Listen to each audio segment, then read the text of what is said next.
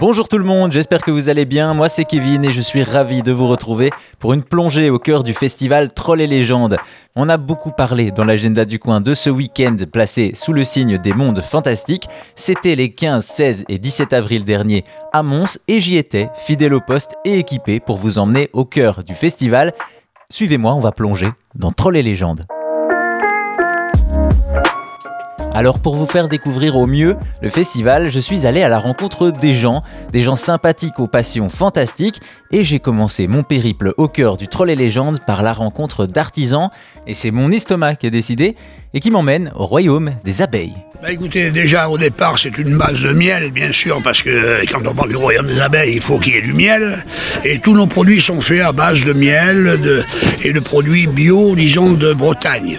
Nous avons une série de biscuits du 12e, 13e, 14e siècle, euh, faits à base de farine bio, euh, de blé à 55%, levain et matières premières euh, naturelles qui donnent les goûts et les saveurs aux biscuits. Pas d'œufs, pas de lait, pas d'huile, pas de beurre.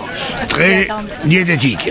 Ensuite, nous avons la tiare, qui est l'ancêtre de la brioche, qui est une recette du Xe siècle et que nous avons recomposée avec du chocolat pour les gourmands d'aujourd'hui, qui donc s'appelait énormément au public. Des biscuits et du pain d'un autre temps, mais aussi d'autres lieux avec un pain elfique chez Casse-Noisette. Alors le pain elfique, en fait, c'est un gâteau de ma création à base de fruits secs. Le principe, euh, c'est que j'utilise une douzaine de fruits différents. Il y a une petite partie de ces fruits que je fais macérer dans de l'eau de vie de poire Williams. Je rajoute différentes épices. Euh, et c'est très légèrement lié par de la farine et du miel. Il y a des dattes, des figues, des pommes, des poires. Et donc le pain elfique, c'est une petite euh, référence aux lampes basses. Du coup, c'est un gâteau très énergétique. Donc pas besoin d'en manger beaucoup pour avoir la pêche. Puis après ça peut se manger de plein de façons différentes, ça peut accompagner un plateau de fromage, ça peut se manger avec un foie gras, avec un petit verre de vin blanc, ce qui a quand même pas de mal à se faire du bien. Des biscuits, du pain elfique, on se serait vraiment cru au marché des hobbits ou équivalent. Évidemment, au troll et légendes, on ne trouve pas que de la nourriture. Bonjour, je suis la manufacture de Lady S et je suis créatrice de bijoux steampunk. C'est de la science-fiction victorienne. Moi j'ai cherché à utiliser des matériaux qui existaient réellement à l'époque victorienne. C'est pour ça que je recycle beaucoup les montres qui ne fonctionnent plus pour leur donner une seconde vie. Je suis Jérémy Epal, tourneur sur bois et euh, je suis venu faire une démonstration de tournage pour pouvoir faire des toupies pour les enfants avec un tour à pédale. Le tournage du bois consiste à mettre une pièce de bois en rotation pour pouvoir après l'usiner avec différents outils, entre autres des gouges de tournage. Comme je dis souvent, la seule limite, c'est l'imagination. Donc ben, ça va du petit jouet pour les enfants, euh, style toupie, à l'écuelle, au grand plat, au grand saladier, il euh, n'y a pas de limite. Euh, alors, je m'appelle Martin, je suis créatrice de la marque de bijoux qui s'appelle Vagabond Syndrome. Alors, ce sont des perles pour décorer la barbe. On peut ajouter une touche viking ou pirate si vous voulez. Ça peut être aussi vous aider d'obtenir une forme particulière parce qu'on peut diviser la barbe sur plusieurs mèches, on peut faire les tresses. Donc c'est aussi une, chose assez ludique pour s'expérimenter. Euh, voilà, mon mari il porte aussi au quotidien, mais on peut aussi euh, juste euh, se remettre dans l'esprit du festival avec une perle de barbe.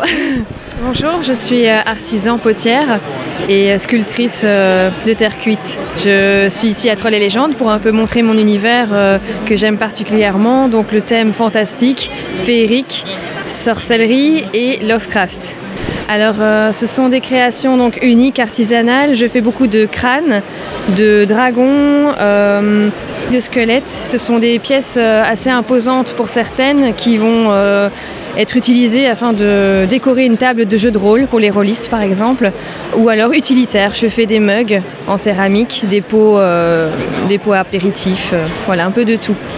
J'ai découvert en fait le jeu de rôle euh, récemment et l'univers Lovecraft, les années 20, les monstres, c'est quelque chose qui me parle beaucoup et, et j'aime sculpter le tentacule. Il y en a beaucoup, oui, j'aime beaucoup les tentacules, oui. On est le talisman. On est vendeur de répliques de tout ce qui est katana, épée, euh, couteau, choses comme ça. On aime beaucoup tout ce qui est épée parce qu'on aime les armes, on aime les lames. Après, les lames ne sont pas aiguisées, ne sont pas affûtées, bien sûr, mais c'est des objets de décoration plutôt sympas. Par exemple, l'épée d'Anduril, les trois épées de The Witcher, euh, qu'est-ce qu'on a encore Aragorn, l'épée de Frodon, surtout le Seigneur des Anneaux où je suis plutôt fan. Bonjour, je m'appelle Léo, je suis artisan et je fabrique toutes sortes de petites choses en bois. Principalement une armerie pour les enfants et des sculptures de type scandinave. J'aime, moi j'aime beaucoup les, j'aime beaucoup les, euh, les runes de type, euh, de type scandinave comme ça, les repliques de runes. C'est des objets que je trouve en soi super, super jolis et c'est un plaisir de les reproduire sur du bois. Et c'est là qu'on s'aperçoit que le festival est l'endroit idéal pour vous racheter une armure, une épée ou un bouclier. On ne sait jamais, ça peut manquer. Et c'est aussi un endroit où l'on voyage par l'ambiance, certes, mais aussi par la littérature. Alors moi je suis Émilie Ancio, je suis autrice et éditrice pour la maison d'édition Livresse Édition, qui est une maison d'édition belge, euh, bah, montoise de la région. Euh, donc voilà, on est ici pour présenter euh, notre catalogue qui est principalement axé jeunesse et littérature de l'imaginaire. Et puis sinon on a plusieurs auteurs en dédicace, on a Essa William, Bertrand Crappé, Gilles de Bouvry et Sam Cornell. Alors moi je m'appelle Gilles de Bouvry, je suis auteur de polar et de thriller fantastique. Du coup je suis à la table de l'ivresse pour mon roman qui s'appelle Talisman, c'est mon huitième roman, qui est un thriller horrifique euh, assez trash. Alors je suis Sam Cornell, je suis un auteur euh, édité aux, aux éditions Livresse. Euh, je suis ici pour présenter euh, La collision des mondes, euh, une quadrilogie qui ravira euh, tous les lecteurs d'intrigues policières, de mystères ancestraux et bien sûr de fantastique. Bonjour, alors moi je suis S.A. William et en fait je suis une autrice de la maison d'édition Livresse et je viens ici présenter mes romans. Je présente du jeunesse illustré pour les tout petits, les 4-5 ans, du jeunesse avec quelques illustrations pour les 7-12 ans, dont La loutre et le prince avec un, euh, héros en fauteuil roulant, un livre fantastique qui s'appelle Cassina et aussi des comédies romantiques. Je m'appelle Geoffrey Claustrio, je suis de La Louvière et donc euh, bah, je viens présenter euh, l'ensemble de mes livres. Je suis à une quinzaine de romans maintenant dans plusieurs maisons d'édition, principalement de, de la fantaisie évidemment, mais j'ai aussi de la science-fiction et un peu de policier horreur. Et au Troll et légendes, on aime les mondes fantastiques et on déborde d'imagination, parfois peut-être même un peu trop. Alors imaginez, vous preniez l'âme d'un tueur en Syrie des années 80, vous mettez dans le corps d'une petite fille de 8 ans d'aujourd'hui, et c'est un talisman maudit qui s'amuse à échanger les âmes comme ça entre ses porteurs. Et à côté de ça, il y a une enquête de police qui va finir par euh, se recouper vers le, vers le surnaturel et le paranormal du talisman. C'est une sorte d'Agatha Christie ou de Da Vinci Code qui déraille petit à petit dans l'étrange, le mystérieux et le curieux. C'est-à-dire que euh, ça se passe dans la Normandie des années 20 et un crime en apparence banal va finalement cacher beaucoup d'autres choses, euh, des histoires plus anciennes, voire des histoires complètement antiques, puisqu'on va remonter jusqu'au Moyen Âge. J'ai Les Royaumes éphémères qui est une saga en six tomes qui est terminée et euh, le principe en fait c'est quand on meurt dans notre monde, on est réincarné dans le monde des royaumes éphémères avec le corps qu'on avait au moment de mourir. Et le temps est arrêté dans les royaumes, ce qui veut dire qu'on est potentiellement immortel, sauf si on se fait tuer par quelqu'un d'autre, évidemment. Donc je trouvais ça assez intéressant de jouer avec les attentes des gens par rapport au physique.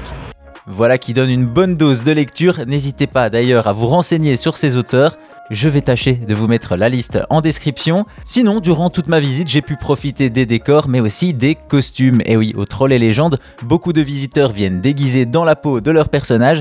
Alors moi, j'étais déguisé en, en rien du tout, hein, en podcaster, mais eux étaient équipés un peu différemment. Alors, moi, c'est un costume directement de Sparte. Je ne sais pas si vous voyez là, Spartacus, Spartiate. J'adore ce, costume-là. euh, donc, euh, j'ai choisi par rapport à ma corpulence et mon style. euh, et comme je suis un fan de tout ce qui est les 300, les, les Spartes et gladiateurs, ben voilà, tout simplement. Le bouclier, je l'ai en double. hein. À savoir que je l'ai en latex et à savoir que j'ai tout en métal. Pour quand on fait les médiévaux plus médiéval métalliques. Donc voilà, ici c'est du latex, donc j'ai les armes et les boucliers en latex et en métal aussi. Alors mon costume ici, c'est une robe en fait qui est composée euh, de plusieurs éléments et en fait qui veut représenter aussi euh, en fait la fête qu'il y a ici euh, avec des éléments du Moyen Âge. Mais en fait, pourquoi est-ce que j'ai pris ce costume? C'est parce que je suis à tout Z au service de sa très gracieuse et sa très gracieuse m'envoie en mission parce qu'elle n'aime elle n'aime pas sortir de chez elle et donc je suis en mission ici pour lui rapporter différents faits parce que c'est une personne qui est euh, très sensible à comprendre un peu tout ce qui se passe dans le monde. Eh bien, moi, je suis un simple euh, samouraï euh, du Japon médiéval. Comme aujourd'hui, c'était monstre, troll et légende, je viens faire ma cote part. Donc, c'est un costume de samouraï en, vrai cuir. Euh, J'ai dû utiliser sept tabliers de cuir de boucher pour pouvoir le faire complètement. Euh, Au-dessus de moi, j'ai mon vrai casque de kendo. Au-dessus, j'ai des vraies cornes que j'ai trouvées en, brocante. L'ensemble fait 6 kilos, c'est un peu lourd. Ce soir, je pense que je serai mort. Mais bon, il faut bien mourir un jour. Alors, je suis Conan Luna, un homme loup. Taille humaine, tête de loup, patte de loup, corps de loup, arme à deux mains, petite dague, et juste une protection au niveau des épaules. Pour promener plus facilement et de courir plus vite. Alors en fait, euh, moi je suis un personnage, donc euh, un samouraï tiré de l'univers de L5R, la légende des cinq anneaux. Et en fait, nous, nous sommes une association, les Rokugani. Alors euh, en tant que samouraï du clan du scorpion, mes couleurs dominantes c'est noir et rouge, avec bien sûr le symbole du scorpion dès que possible. La particularité de ce, clan-là, c'est qu'ils ont toujours le visage masqué. Donc des samouraïs qui sont capables d'utiliser tous les moyens vertueux et non vertueux pour arriver à leur fin. Ah, moi, c'est un costume de Highlander, donc euh, de guerrier écossais. C'est un tissu en fait plié et attaché avec une ceinture et réattaché à l'avant avec une fibule. Et, Très euh, important, pas de sous-vêtements. Ah, ça je savais pas évidemment. C'est obligé comme ça. C'est vrai, il fait beau aujourd'hui. Oui, ça va. C'est agréable. Ça, ça prend l'air. Parfait. Mais je vais vous laisser continuer à prendre l'air alors. Et enfin, bah, le week-end commençait à se terminer sur le Troll et Légende et il était temps de se détendre après le boulot. Ça tombe bien, le festival fait aussi la part belle aux jeux et j'en ai profité pour choper des infos sur de nouveaux jeux, à commencer par 13 mots. Bonjour, je m'appelle François et en fait je suis euh, éditeur, une nouvelle maison d'édition qui se lance, qui s'appelle Captain Games. On démontre et on présente notre euh, premier et prochain jeu qui s'appelle 13 mots, dont l'auteur est Romain Lousser, quelqu'un qui habite dans la région de Chimay. C'est un jeu de société coopératif, on joue tous ensemble contre le jeu. Le principe est super simple, on a un plateau circulaire, au milieu de ce plateau, on va avoir un mot. Et on va avoir une personne qui est désignée comme étant le capitaine, le capitaine va changer à chaque tour, et il va avoir 12 autres mots autour du plateau de jeu. Et il va chercher parmi ces 12 mots le mot qui a le lien le plus fort entre le mot central et l'un des 12 mots qui se trouve autour du plateau. Les autres joueurs vont faire la même chose, ils vont essayer de trouver quel est le mot que le capitaine va, essayer de va, va sélectionner. Tout le monde révèle, et puis si les gens ont répondu la même chose que le capitaine, il gagne un point, et si le capitaine a au moins une personne qui a choisi la même chose que lui, il gagne aussi un point. On va accumuler des points de partie en partie, mais les mots, il va y en avoir de moins en moins, donc on se retrouve à devoir faire des choix qui sont de plus en plus complexes à justifier. Ça va, tout le monde va bien? Donc avec cravache, il y a venin, chatouille ou allumette. Attention à 3. 1, 2, 3, chatouille Pas d'explication nécessaire donc voilà, un jeu coopératif qui est très ouvert au niveau du public, c'est-à-dire qu'il va très bien fonctionner autant avec les enfants, les parents et les adultes que euh, bah, entre adultes qui passent une soirée un petit peu arrosée ou ce genre de choses. Mais aussi un autre jeu qui étoffe une série reconnue de jeux de société, Seven Wonders Architect. Moi c'est Sébastien, je suis euh, responsable animateur chez Repos Productions. Donc on est éditeur de jeux de société. Euh, c'est nous qui avons édité euh, des jeux style Concept, Time's Up, Seven Wonders. Alors Architect, c'est un jeu qui pour moi a deux publics cibles. Donc d'un côté, c'est un jeu euh, plus familial qui va mettre le pied à l'étrier à tous les jeux de gestion de ressources parce qu'il est très fluide et très accessible. Euh, D'autre part, c'est aussi un jeu qui va avoir comme public cible euh, des gamers qui ont envie d'un jeu simple et rapide. Et le jeu rencontre hyper bien ces deux publics. Le principe du jeu est très simple. Chacun va choisir une boîte qui est déjà pré-préparée dans la boîte de jeu avec sa merveille. Je vais assembler mon puzzle de merveilles euh, en la préparant sur la face euh, en préparation. À mon tour, j'ai le choix entre prendre la carte qui se trouve à ma gauche, prendre la carte qui se trouve à ma droite, ou, si j'aime aucune des deux, piocher au hasard une carte au milieu. Ces cartes vont me permettre, dans le cas des ressources, de construire ma merveille, qui va me rapporter des points de victoire. La partie s'arrête dès qu'un joueur a construit sa merveille, et là on compte les points sur la merveille, sur les cartes, sur l'échelon de progrès. Forcément, il y a tout à fait moyen de ne pas avoir fini sa merveille, mais d'avoir trouvé tellement de cartes bleues et d'avoir gagné tellement de points de victoire militaire que je gagne malgré tout. Donc c'est vraiment de nouveau euh, la mécanique de base de tous les Seven, choisir, renoncer. Toutes les tactiques euh, peuvent fonctionner potentiellement, tout dépend d'un peu de chance parce qu'il y a quand même le hasard des cartes qu'on va chercher au milieu et des choix qu'on fait. Les fans s'y retrouveront et ceux qui ne connaissent pas encore Seven Wonders, ça leur permettra de découvrir l'univers avec un jeu encore plus accessible que les autres. Et voilà, après ce moment ludique, le crépuscule s'annonce sur le troll et légende, la soirée se prépare à vibrer au son des concerts, et moi, je m'apprête à quitter ce monde fantastique. Je vous le confirme, petit ou grand, fan ou pas, entre amis ou en famille, c'est difficile de rester insensible aux trolls et légendes et à ne pas rentrer dans ce monde de féerie. Malheureusement pour l'édition de cette année, c'est terminé et c'est là-dessus qu'on va terminer cette plongée au cœur du festival Troll et légendes 2022. J'en profite pour remercier les organisateurs de m'avoir accueilli. Merci également à tous les gens qui ont accepté de me répondre avec beaucoup de bienveillance. Et enfin, bah, merci à vous d'avoir écouté cet épisode. N'hésitez pas à écouter les autres pour savoir ce qui se passe dans Mons et sa région. Portez-vous bien, profitez et à bientôt dans l'agenda du coin.